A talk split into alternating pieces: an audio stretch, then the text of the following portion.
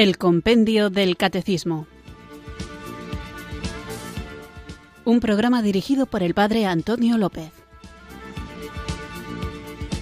Muy buenas tardes, queridos oyentes de Radio María. Recibido un cariñoso saludo desde Irurzun, en Navarra, quienes sintonizáis una tarde más esta radio que cambia vidas, esta emisora de la Virgen, Radio María, para escuchar el programa El Compendio del Catecismo, nuestra cita diaria con la formación católica. Este programa que tenemos de lunes a viernes de 4 a 5 de la tarde, una hora antes si nos escuchas desde las Islas Canarias, donde vamos recorriendo las distintas preguntas y respuestas del compendio del catecismo, de esta joya de la literatura que el Papa Benedicto XVI ha regalado a su iglesia y en la que podemos encontrar de una manera compendiada, clara, sencilla, las verdades de nuestra fe. Verdades que, como no me cansaré de repetir, es preciso que, movidos por el amor, queramos conocer para vivir mejor aquella esperanza que nosotros tenemos de que hemos conocido a Dios, que se ha revelado en Jesucristo, que se manifiesta en su iglesia, a la que guía a la verdad plena por el Espíritu Santo, que guía y acompaña a esta iglesia que el Señor ha fundado para que sea para nosotros una barca a la que no puede hundir el tormentoso mundo en el que nos toca vivir y que desconoce esta verdad que nosotros estamos llamados a proclamar con nuestra vida y también con nuestras palabras. Así que para tener las palabras adecuadas, sirve de ayuda este programa de El Compendio del Catecismo. Y sobre todo, sirve de ayuda la guía, la compañía del Espíritu Santo. Así que en actitud de oración, en comunión, pidamos este don de Dios para toda nuestra vida y de manera particular para que nos acompañe, nos ilumine, amplíe las capacidades de entendimiento de nuestras cabecitas y sobre todo ensanche la grandeza de nuestro corazón para poder acoger todo lo que el Señor quiere regalarnos. Invoquemos pues juntos el don del Espíritu Santo.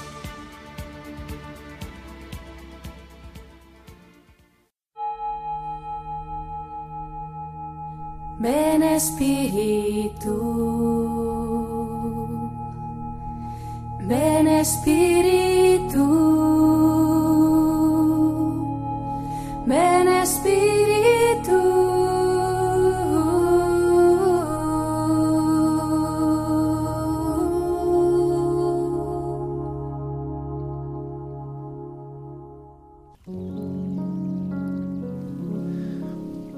Oh purísima Virgen María, que en tu inmaculada concepción fuiste hecha por el Espíritu Santo, tabernáculo escogido de la divinidad. Ruega por nosotros. Y haz que el divino Paráclito venga pronto a renovar la faz de la tierra.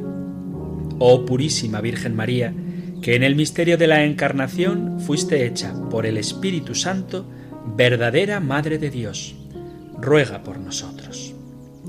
Oh purísima Virgen María, que estando en oración con los apóstoles en el cenáculo fuiste inundada por el Espíritu Santo, ruega por nosotros. Ven Espíritu Santo, llena los corazones de tus fieles y enciende en ellos el fuego de tu amor. Envía tu Espíritu y será una nueva creación y renovarás la faz de la tierra. Ven, Espíritu Santo.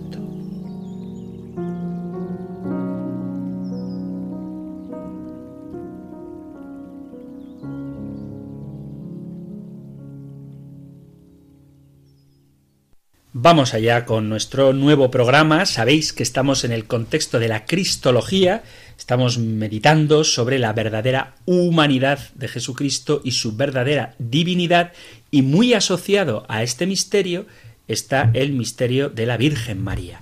Por eso el programa anterior lo dedicaba a hacer una especie de introducción a propósito de la Virgen María, de la importancia de la Mariología, con el punto 94 donde se habla de que Jesús fue concebido por obra y gracia del Espíritu Santo en María Virgen y el compendio afirma que concibió al Hijo Eterno en su seno por obra del Espíritu Santo. Bueno, esto es lo que comentaba la pregunta 94 y su respuesta y vamos a continuar con nuestro programa que está centrado en la Virgen. En concreto, lo que vamos a tratar hoy del compendio lo podéis encontrar en el Catecismo Mayor en las preguntas, en los puntos 495 y 509, mientras ahora nosotros escuchamos la pregunta número 95.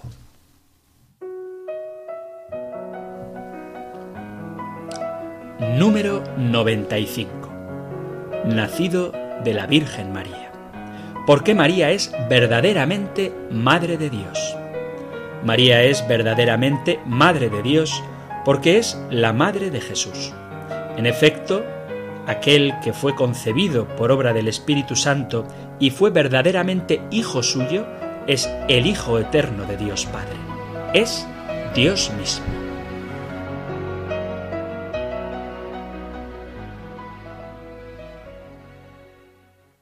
En el correo electrónico compendio hay una oyente que me dice algo así como que no le interesa que hable de los protestantes, que a ella lo que le interesa es la doctrina católica. Y me parece muy buen criterio, querida oyente, que lo que te interese sea la doctrina católica. Pero no debemos olvidar que vivimos en un mundo que no está compuesto por departamentos estancos, que la vida de los católicos, afortunadamente, no está metida en burbujas de cristal o en campanas cerradas donde no pueden entrar las influencias exteriores, sino que antes al contrario, tanto en el ámbito de la propia Iglesia como en el mundo en el que vivimos, compartimos muchas veces doctrinas, opiniones, ideas que llegan de distintas maneras, algunas en un contexto puramente polémico, que no es tan peligroso como pueda parecer, y otras de una manera sencilla, inocente, pero que penetran en la Iglesia. ¿Por qué digo que lo que viene en un contexto polémico no es tan peligroso? Si se supone que la polémica, la lucha, resulta un poquito mala, ¿no? En realidad no lo es, porque la gran mayoría de los concilios precisamente han surgido, se han convocado como respuesta a confrontaciones doctrinales. Y cuando tú sabes que alguien va a pelear contigo, pues enseguida te pones a la defensiva, enciendes tus alertas y tienes cuidado de que no te metan una doctrina equivocada.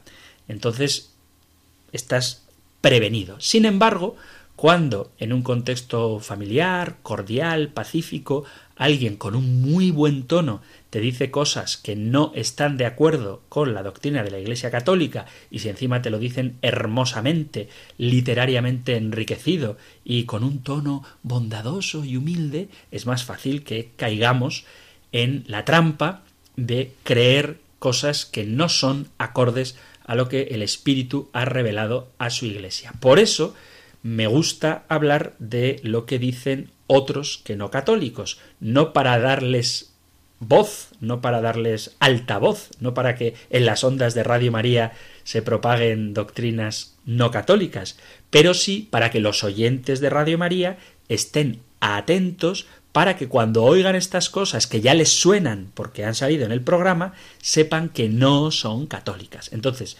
ciertamente, el fin de este programa la intención es dar a conocer la doctrina católica, pero tenemos que tener en cuenta que existen otras doctrinas y la manera de prevenirnos contra ella, de armarnos para no caer en las redes del error, es conocer cuáles son estos errores. Y digo todo esto porque en concreto las doctrinas con respecto a la Virgen María son muy atacadas por hermanos nuestros que son cristianos y de cuya buena voluntad no tenemos por qué dudar ni de sus buenas palabras, tampoco hay por qué dudar de la intención de las buenas palabras, pero la realidad que se esconde detrás de esas buenas palabras a lo mejor nos aleja de toda la verdad revelada.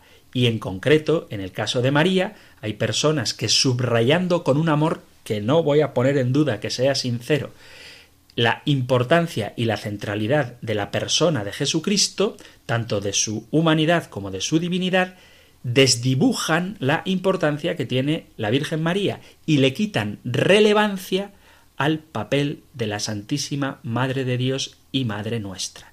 Por eso hablo de los protestantes y lo seguiré haciendo, porque muchos de ellos, bueno, todos ellos, niegan la maternidad divina de María. ¿Y por qué la niegan? Porque no entienden qué significa que María sea madre de Dios. Los argumentos que esgrimen en contra de la maternidad divina de María, es decir, de que María sea madre de Dios, se podrían resumir en uno. Dios es eterno, María no es eterna, luego María no puede ser madre de Dios. Así es como lo explican. Y desde esa perspectiva, desde esa lógica que ellos tienen, parecería que tiene sentido. Pero no nos olvidemos que la doble naturaleza de Jesucristo, naturaleza divina y naturaleza humana, residen en la única persona divina de Jesucristo. Entonces, obviamente, cuando nosotros afirmamos que María es Madre de Dios, no estamos diciendo que María sea la Madre del Verbo eterno de Dios. Nosotros no afirmamos eso, ni tampoco afirmamos que María sea coeterna junto a Dios, ni tampoco afirmamos, como he leído, que María sea Madre de la Trinidad. Eso ningún católico lo afirma.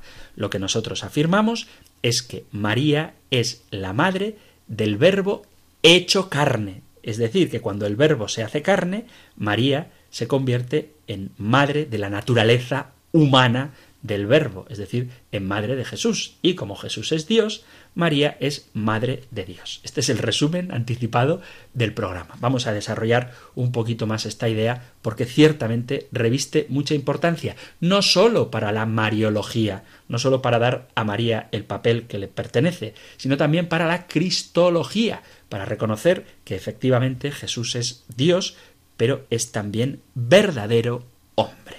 El título de Madre de Dios es el dogma más antiguo y el más importante de todos los dogmas marianos. Hay una pregunta que os hago. ¿Cuántos dogmas marianos existen? La respuesta es que son cuatro, cuatro dogmas marianos. El primero de ellos, como ya he dicho, es el dogma de la maternidad divina, María como Teotocos, la Madre de Dios. El segundo dogma mariano es el de la perpetua virginidad de María.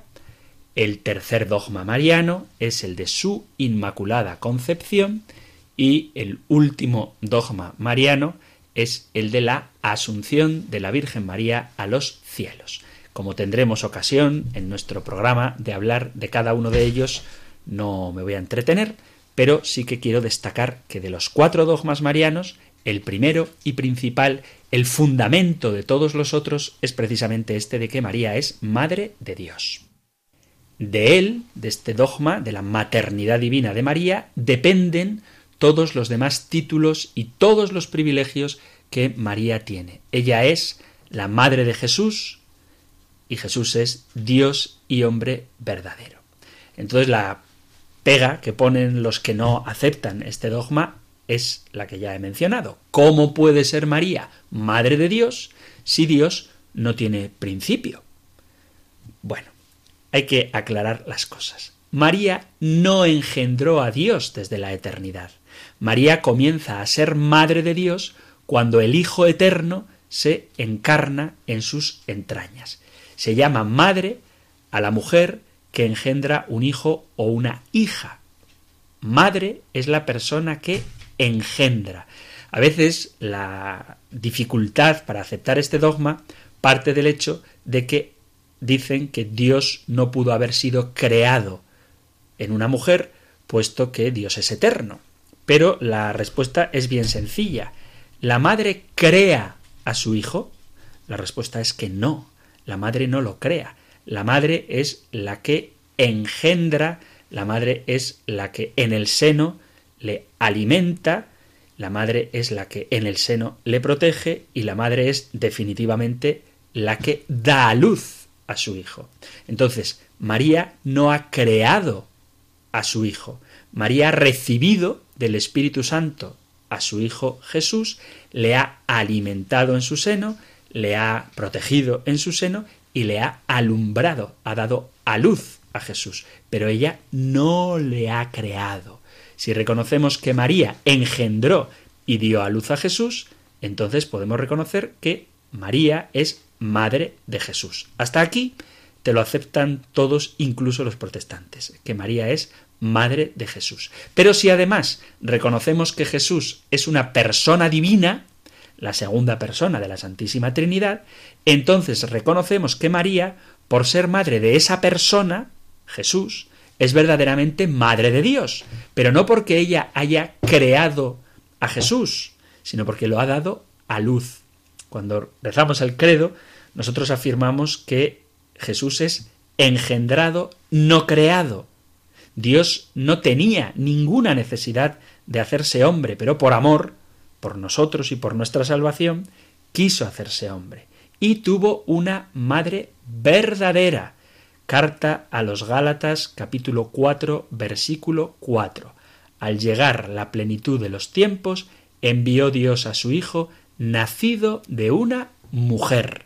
Luego queda claro en la Sagrada Escritura que el Hijo de Dios, el Verbo de Dios, ha nacido de una mujer. Cuando dice, ¿dónde dice la Biblia que mm, el Hijo de Dios haya tenido una madre? Pues aquí lo dice. Gálatas 4:4.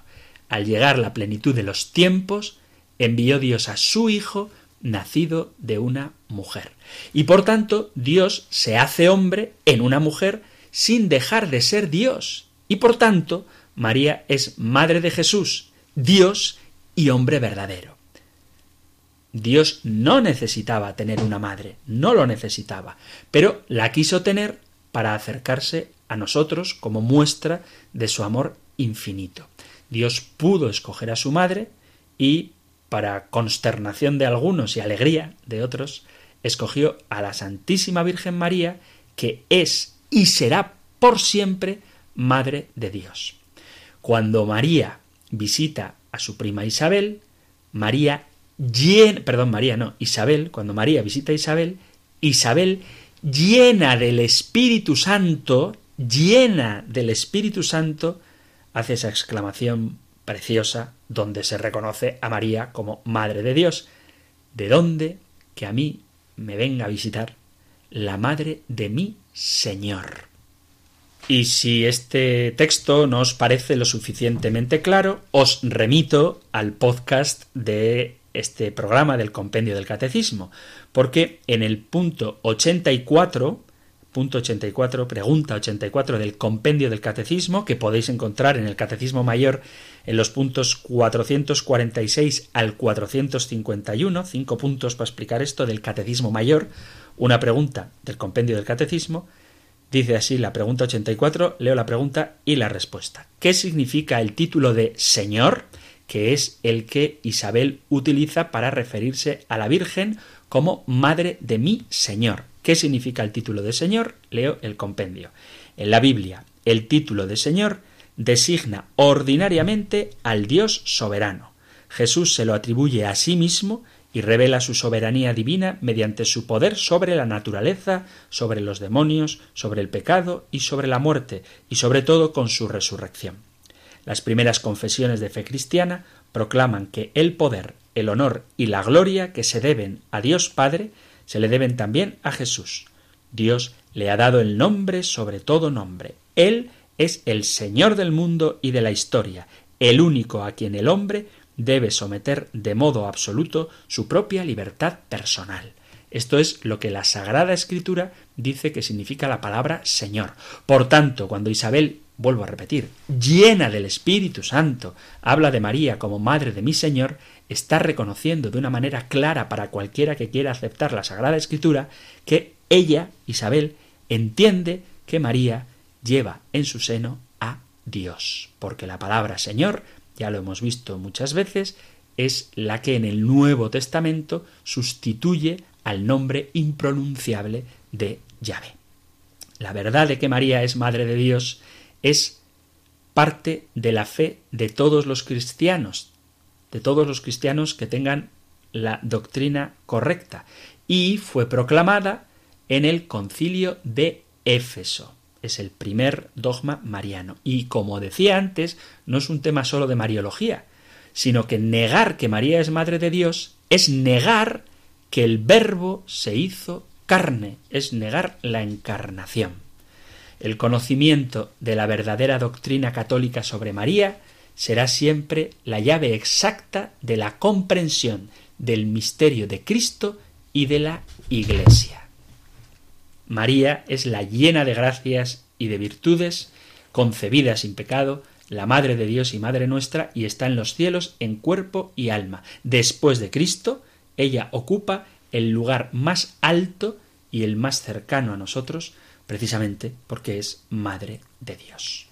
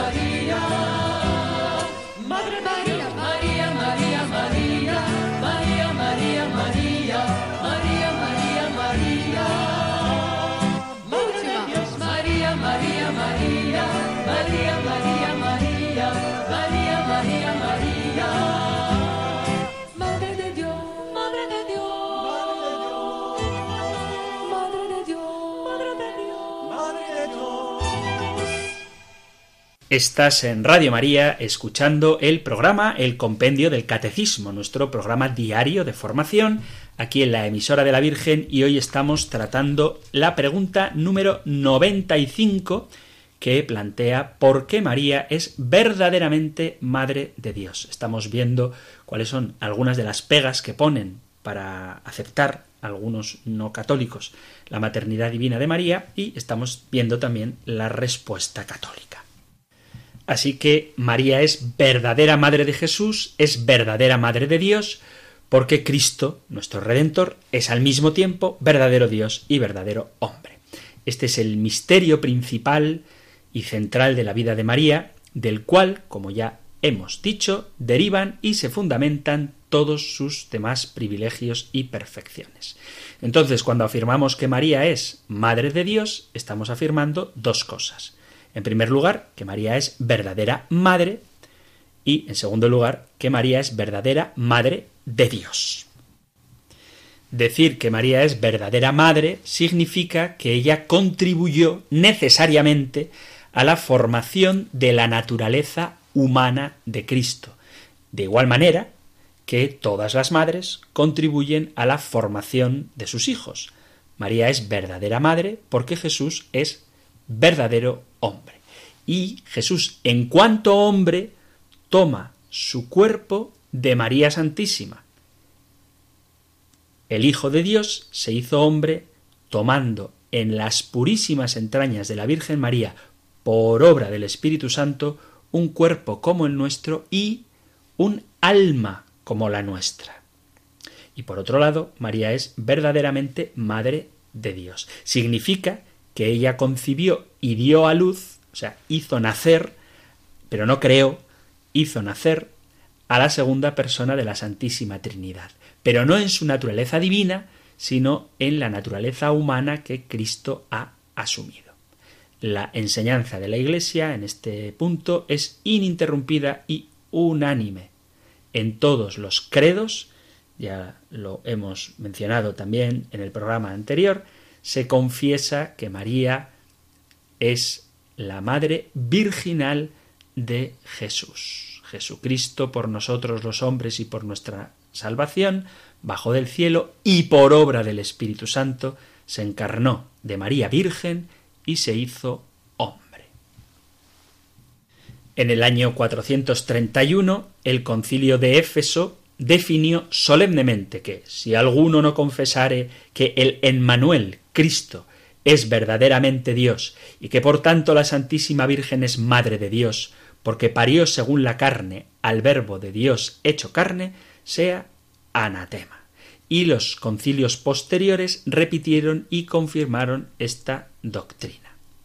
Es conveniente aclarar que efectivamente, como dicen los hermanos separados, la expresión Teotocos, la expresión Madre de Dios, no aparece literalmente en la Sagrada Escritura, pero sí aparece Madre de Cristo, Madre de Jesús y Madre del Señor.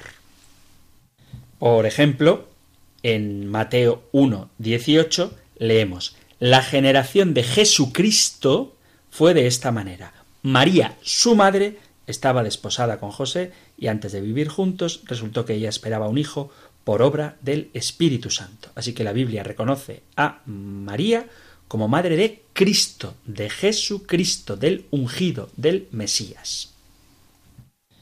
También se le reconoce como Madre de Jesús. En Juan 19, 25, junto a la cruz de Jesús estaban su madre, las hermanas de su madre, María la de Cleofás y María la Magdalena. Pero se habla de la madre de Jesús. Y, como ya hemos visto en el Evangelio de Lucas, en el capítulo 1, versículo 43, se habla de la madre de mi Señor. Así que, aunque es cierto que no aparece la expresión Teotocos, no aparece la expresión Madre de Dios, sí que aparece la expresión Madre de Jesús, en esta no hay mucha polémica, pero aparece Madre de Jesucristo en Mateo y Madre del Salvador en, perdón, Madre del Señor en Lucas. En el Antiguo Testamento tenemos algunas prefiguraciones de la Virgen como la mujer que será la madre del Redentor, la madre del Mesías prometido. El famoso texto de Génesis 3.15, cuando Dios habla en el paraíso a la serpiente, le dice establezco enemistad entre ti y la mujer, entre tu descendencia y su descendencia.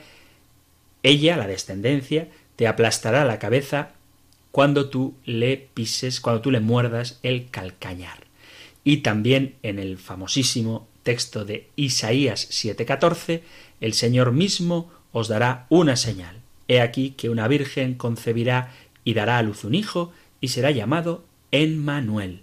Y en el Nuevo Testamento, María aparece como la mujer que concibe, da a luz y es madre de Jesús. Ya he citado Gálatas 4:4, llegada la plenitud de los tiempos, envió Dios a su Hijo nacido de una mujer.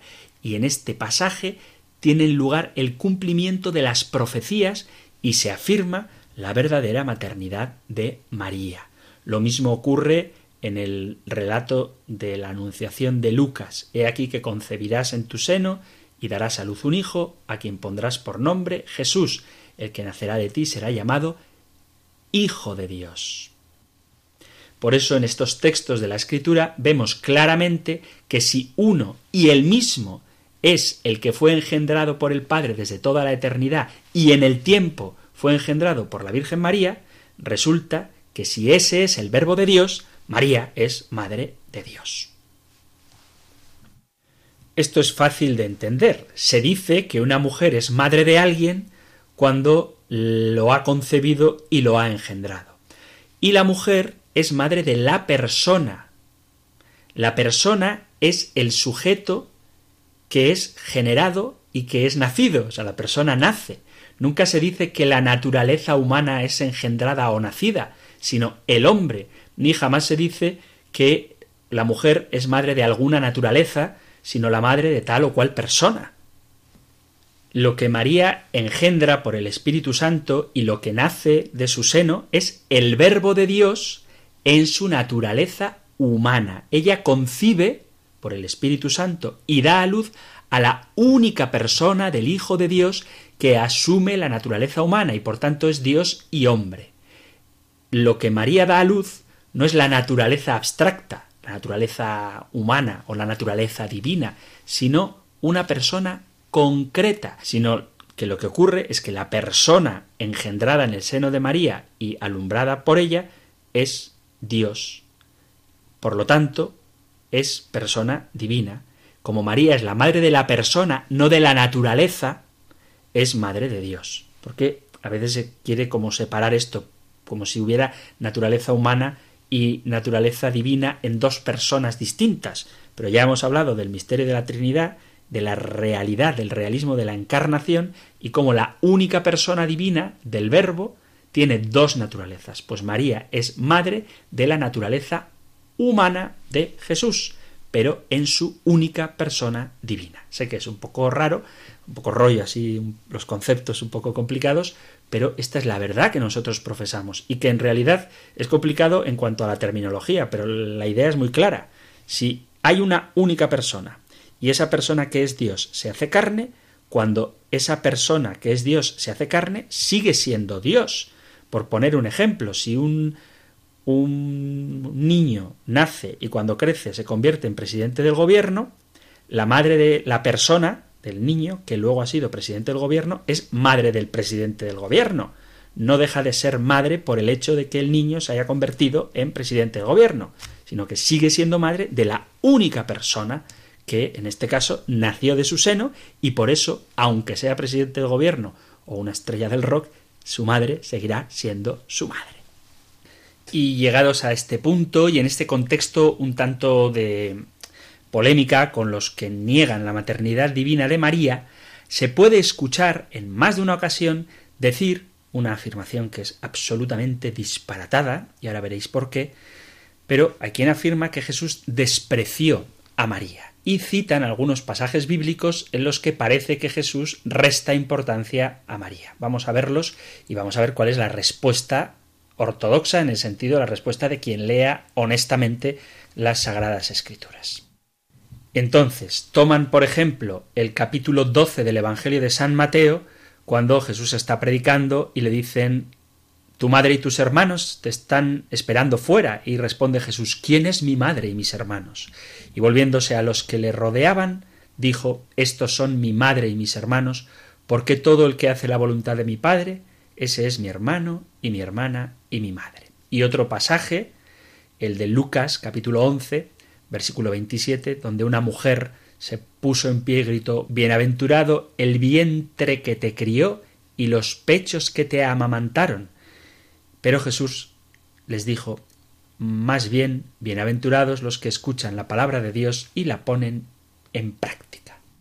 Hay una forma muy poco honesta de interpretar estos pasajes pretendiendo decir que Jesús rechazó a María al no reconocerla. Y esto ciertamente sería un atentado contra el cuarto mandamiento que manda honrar padre y madre. Además, fijaos que Jesús ama a los niños, ama a los paralíticos, a los endemoniados, a los pecadores, a las prostitutas, a los publicanos, entrega su vida por ti y por mí, y va a rechazar a su madre, a la mujer que lo engendró. Eso sería un pecado muy gordo, y no cabe pretender que Jesús cometiera pecado.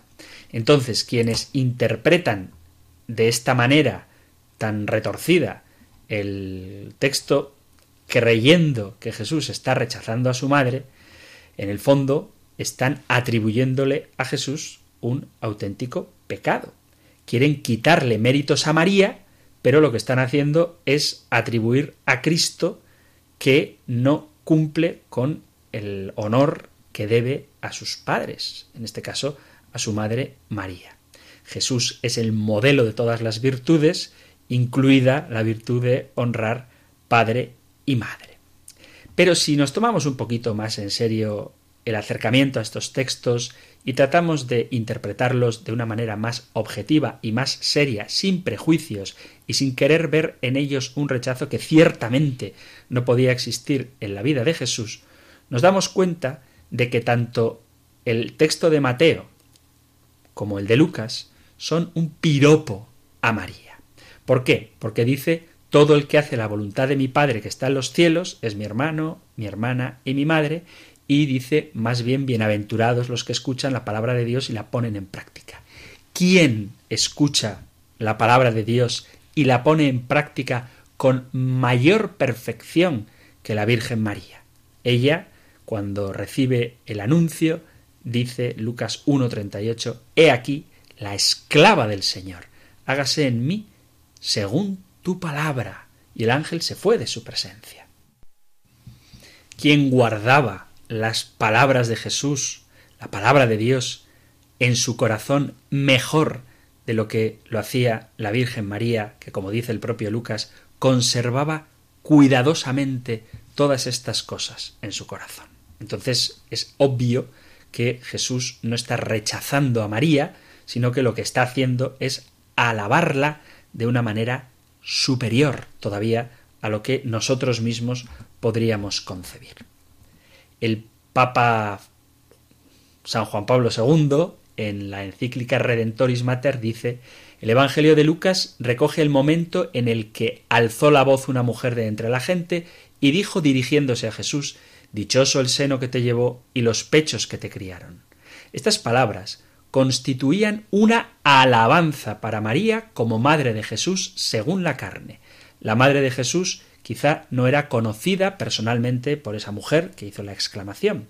En efecto, cuando Jesús comenzó su actividad mesiánica, María no le acompañaba y seguía permaneciendo en Nazaret. Se diría que las palabras de aquella mujer desconocida le hayan hecho salir en cierto modo de su escondimiento a María. A través de aquellas palabras ha pasado rápidamente por la mente de la muchedumbre, al menos por un instante, el Evangelio de la infancia de Jesús. Es el Evangelio en el que María está presente como la madre que concibe a Jesús en su seno, le da a luz y le amamanta maternalmente. La madre a la que se refiere aquella mujer del pueblo. Gracias a esta maternidad, Jesús, Hijo del Altísimo, es un verdadero Hijo del hombre, es carne como todo hombre, es el verbo que se hizo carne, es carne y sangre de María. Otro texto que utilizan para decir que Jesús despreció a María es en las bodas de Caná, cuando dice el evangelista San Juan en el capítulo 2, al tercer día se hicieron unas bodas en Caná de Galilea y estaban allí la madre de Jesús. Y fueron también invitados a las bodas Jesús y sus discípulos. Y faltando el vino, la madre de Jesús les dijo, le dijo a Jesús, no tienen vino. Jesús le dijo, ¿qué tienes conmigo, mujer? Aún no ha llegado mi hora. Sigo con Juan Pablo II, San Juan Pablo II en la encíclica Redentoris Mater, donde dice según el texto, resultaría que Jesús y sus discípulos fueron invitados junto con María, dada su presencia en aquella fiesta. El Hijo parece que fue invitado en razón de la Madre. Es conocida la continuación de los acontecimientos concatenados con aquella invitación, aquel comienzo de las señales hechas por Jesús, el agua convertida en vino, que hace decir al evangelista Jesús manifestó su gloria y creyeron en él sus discípulos. María está presente en Caná de Galilea como madre de Jesús y de modo significativo contribuye a aquel comienzo de las señales que revelan el poder mesiánico de su Hijo. He aquí que como faltaba el vino, le dice a Jesús su madre No tienen vino. Jesús le responde ¿Qué tengo yo contigo, mujer? Todavía no ha llegado mi hora. En el Evangelio de Juan, aquella hora significa el momento determinado por el Padre en el que el Hijo realiza su obra y debe ser glorificado. Aunque la respuesta de Jesús a su madre parezca como un rechazo, sobre todo si se mira más que a la pregunta a aquella decidida afirmación todavía no ha llegado mi hora. A pesar de esto, María se dirige a los criados y les dice Haced lo que él os diga. Entonces Jesús ordena a los criados llenar de agua las tinajas y que el agua se convierta en vino. Mejor del que se había servido antes a los invitados de aquel banquete. Qué entendimiento profundo se ha dado entre Jesús y su madre. Cómo explorar el misterio de su íntima unión espiritual. De todos modos, el hecho es elocuente. Es evidente que en aquel hecho se delinea ya con bastante claridad la nueva dimensión, el nuevo sentido de la maternidad de María.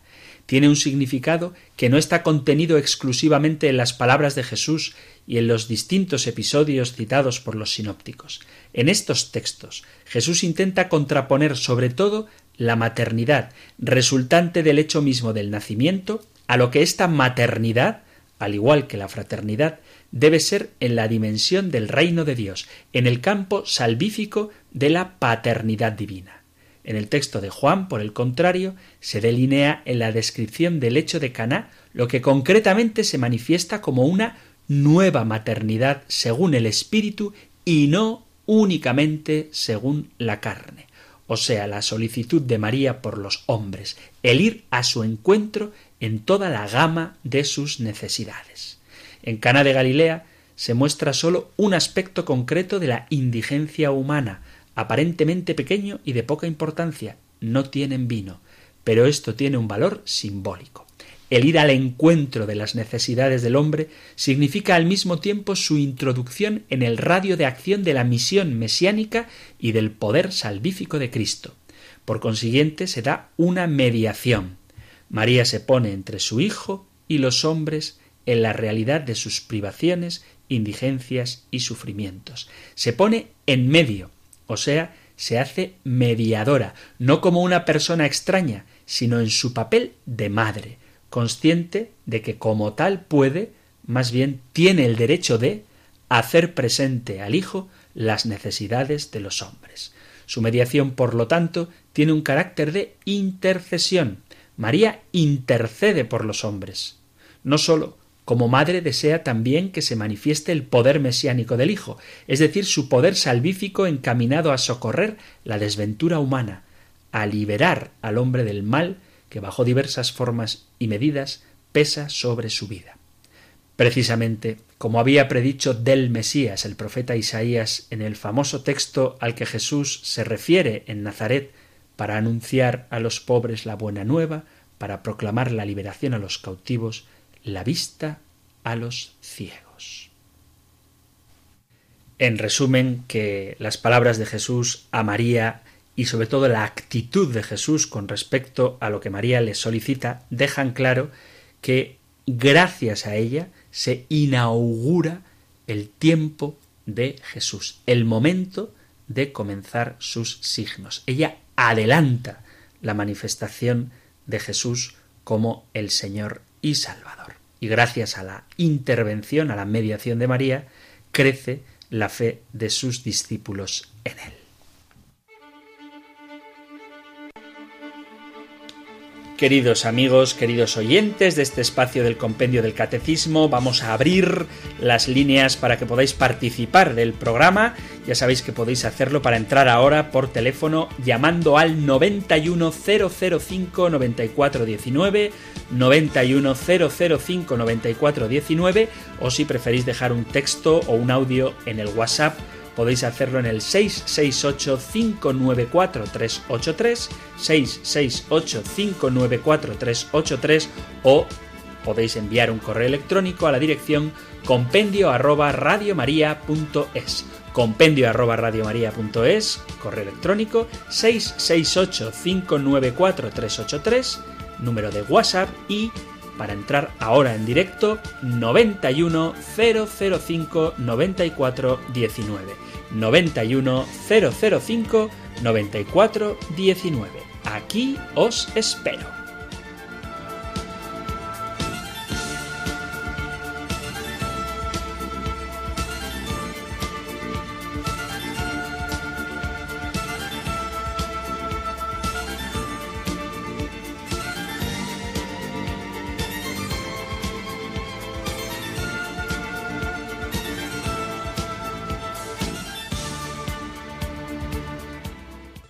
Queridos amigos, queridos oyentes de este espacio de El Compendio del Catecismo, ya tenéis a vuestra disposición el teléfono 91000 perdón, 91 005 94 19 91 005 94 19 donde podéis hacer vuestras consultas, vuestros testimonios, cualquier cosa que queráis compartir. Sabéis que aquí en Radio María nos gusta sentirnos cerca de nuestros oyentes, así que para eso tenéis este espacio. Vamos pues a atender a nuestro amigo y oyente Juan desde León. Buenas tardes, Juan. Hola, buenas tardes. Hola, ¿qué tal? ¿Cómo estás? Mire, tengo yo un problema. A ver si usted me lo puede solucionar.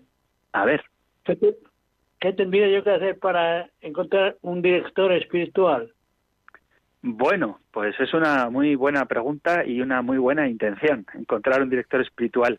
Lo más normal, lo más fácil, lo más natural, digamos, es que cuando tú asistes a tu parroquia, si tienes algún tipo de relación con tu párroco y te has confesado alguna vez con él y ves que te atiende bien, pues que tengas una cita con él, aparte de la confesión, y empieces a compartir con él tus inquietudes y tus necesidades, tu vida espiritual, para ver si él puede asesorarte. En caso de que el párroco, si a lo mejor es un pueblo pequeño y no hay un sacerdote que viva en él y va nada más que a la misa de los domingos, pues eh, a lo mejor se puede uno acercar a, la, a la ciudad más grande o a una comunidad religiosa, pero normalmente la búsqueda del director espiritual, como digo, tiene que ser una cosa natural en el sentido de que se comienza a hablar con un sacerdote y si ves que encaja con tu sensibilidad y que te da buenos consejos, que te inspira confianza, pues luego se convierte en director espiritual.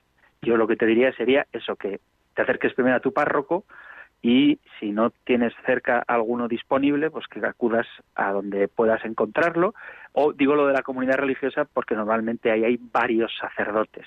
¿Eh? O con algún sacerdote que te hayas confesado y que veas que te ha ayudado mucho, que te ha gustado su forma de, de responderte, de atenderte, pues luego tienes conversaciones con él, asiduas, y se convierte en tu director espiritual. Yo creo que es una necesidad que todos los católicos tenemos para nuestra vida espiritual. Siempre pongo el mismo ejemplo, lo mismo que llamamos a un fontanero para que nos arregle los grifos, o a un nutricionista para que nos ayude a comer bien, o a un entrenador personal para que nos aconseje cómo ponernos en forma, porque sabemos que por muy buena voluntad que tengamos, hay cosas que se nos escapan y necesitamos la ayuda de un profesional, pues también en este caso, valga la analogía, es muy conveniente encontrar un guía espiritual que nos oriente y nos ayude para crecer en la vida de santidad, que es de lo que se trata la vida cristiana.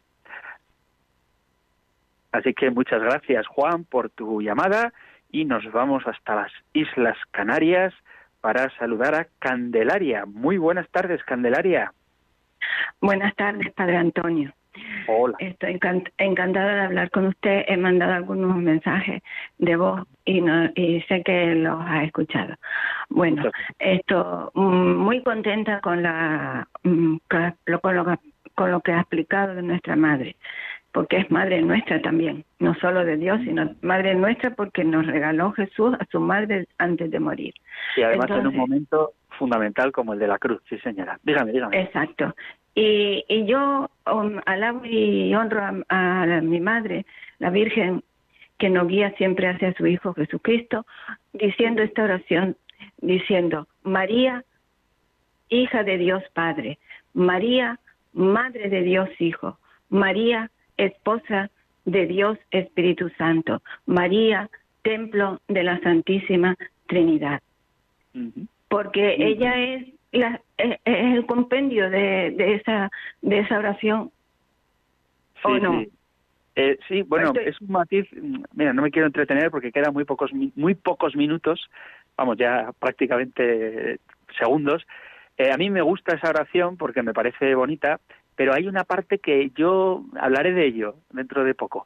Eh, Lo de María, esposa del Espíritu Santo. A mí, a mí personalmente, no me gusta mucho esa expresión porque da la sensación de que el, cuando se dice esto es porque el Espíritu Santo fecundó a María, pero no es verdad que el Espíritu Santo fecundó a María, sino que eh, por obra del Espíritu Santo fue fecundado Jesús, pero el Padre de Jesús no es el Espíritu, es el Padre. No sé si me explico. En cualquier caso, es una oración bonita, no es ninguna herejía, ni nada parecido, es muy bonita, pero a mí personalmente lo de llamar a María esposa del Espíritu Santo no me hace mucha gracia porque da la sensación en esta frase de que es el Espíritu el Padre del Hijo y por eso se le llama María esposa del Espíritu porque digamos que quedó embarazada del Espíritu Santo, pero no es verdad. A veces hay como una especie de excesiva humanización, antropomorfización del acto de la encarnación como si fuera el Espíritu Santo el que fecundó a María y eso creo que hay que matizarlo porque el Padre de Jesús es el Padre Dios, no el Espíritu Santo. No sé si me explico, ya digo, hablaremos de esto en otro momento, pero la oración como de suyo es bonita. Pero al hablar de la Virgen como esposa del Espíritu, a veces puede dar la sensación de que el Padre del Hijo del fruto bendito del vientre de María es el Espíritu Santo y no es verdad. El Hijo es, o sea, Jesucristo es Hijo de Dios, Padre. Bueno, esto es lo que te digo, querida amiga Candelaria, pero sigue rezándola, ¿eh? Simplemente es un matiz así un poco que soy un poco... es un sí eh, espiritual pero yo estoy de acuerdo con usted eh, el Espíritu Santo engendró a, a Jesús por su obra por obra del Espíritu Santo fue engendrado Jesús Sí, pero, es, pero es como una, una es hijo de Dios Padre, no del Espíritu Santo. Bueno, eh, hablaremos de ello, de verdad. ¿eh? Tengo, o sea, tenía intención de esto, pero como luego me enrollo con otras cosas, pero hablaremos de ello muy pronto, cuando hablemos de la virginidad de María. ¿Vale? Así que gracias, Candelaria, gracias a todos los oyentes. Terminamos, como cada día, con la bendición El Señor te bendiga y te proteja, el Señor ilumine su rostro sobre ti y te conceda su favor, el Señor te muestre su rostro y te conceda la paz. Muchísimas gracias por estar ahí, gracias por escuchar el compendio del catecismo y si queréis volveremos a encontrarnos en un próximo programa. Un fuerte abrazo.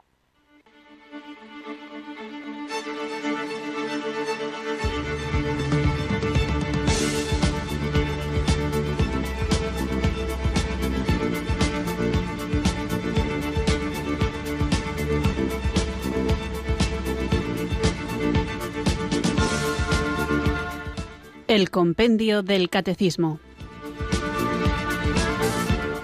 Un programa dirigido por el Padre Antonio López.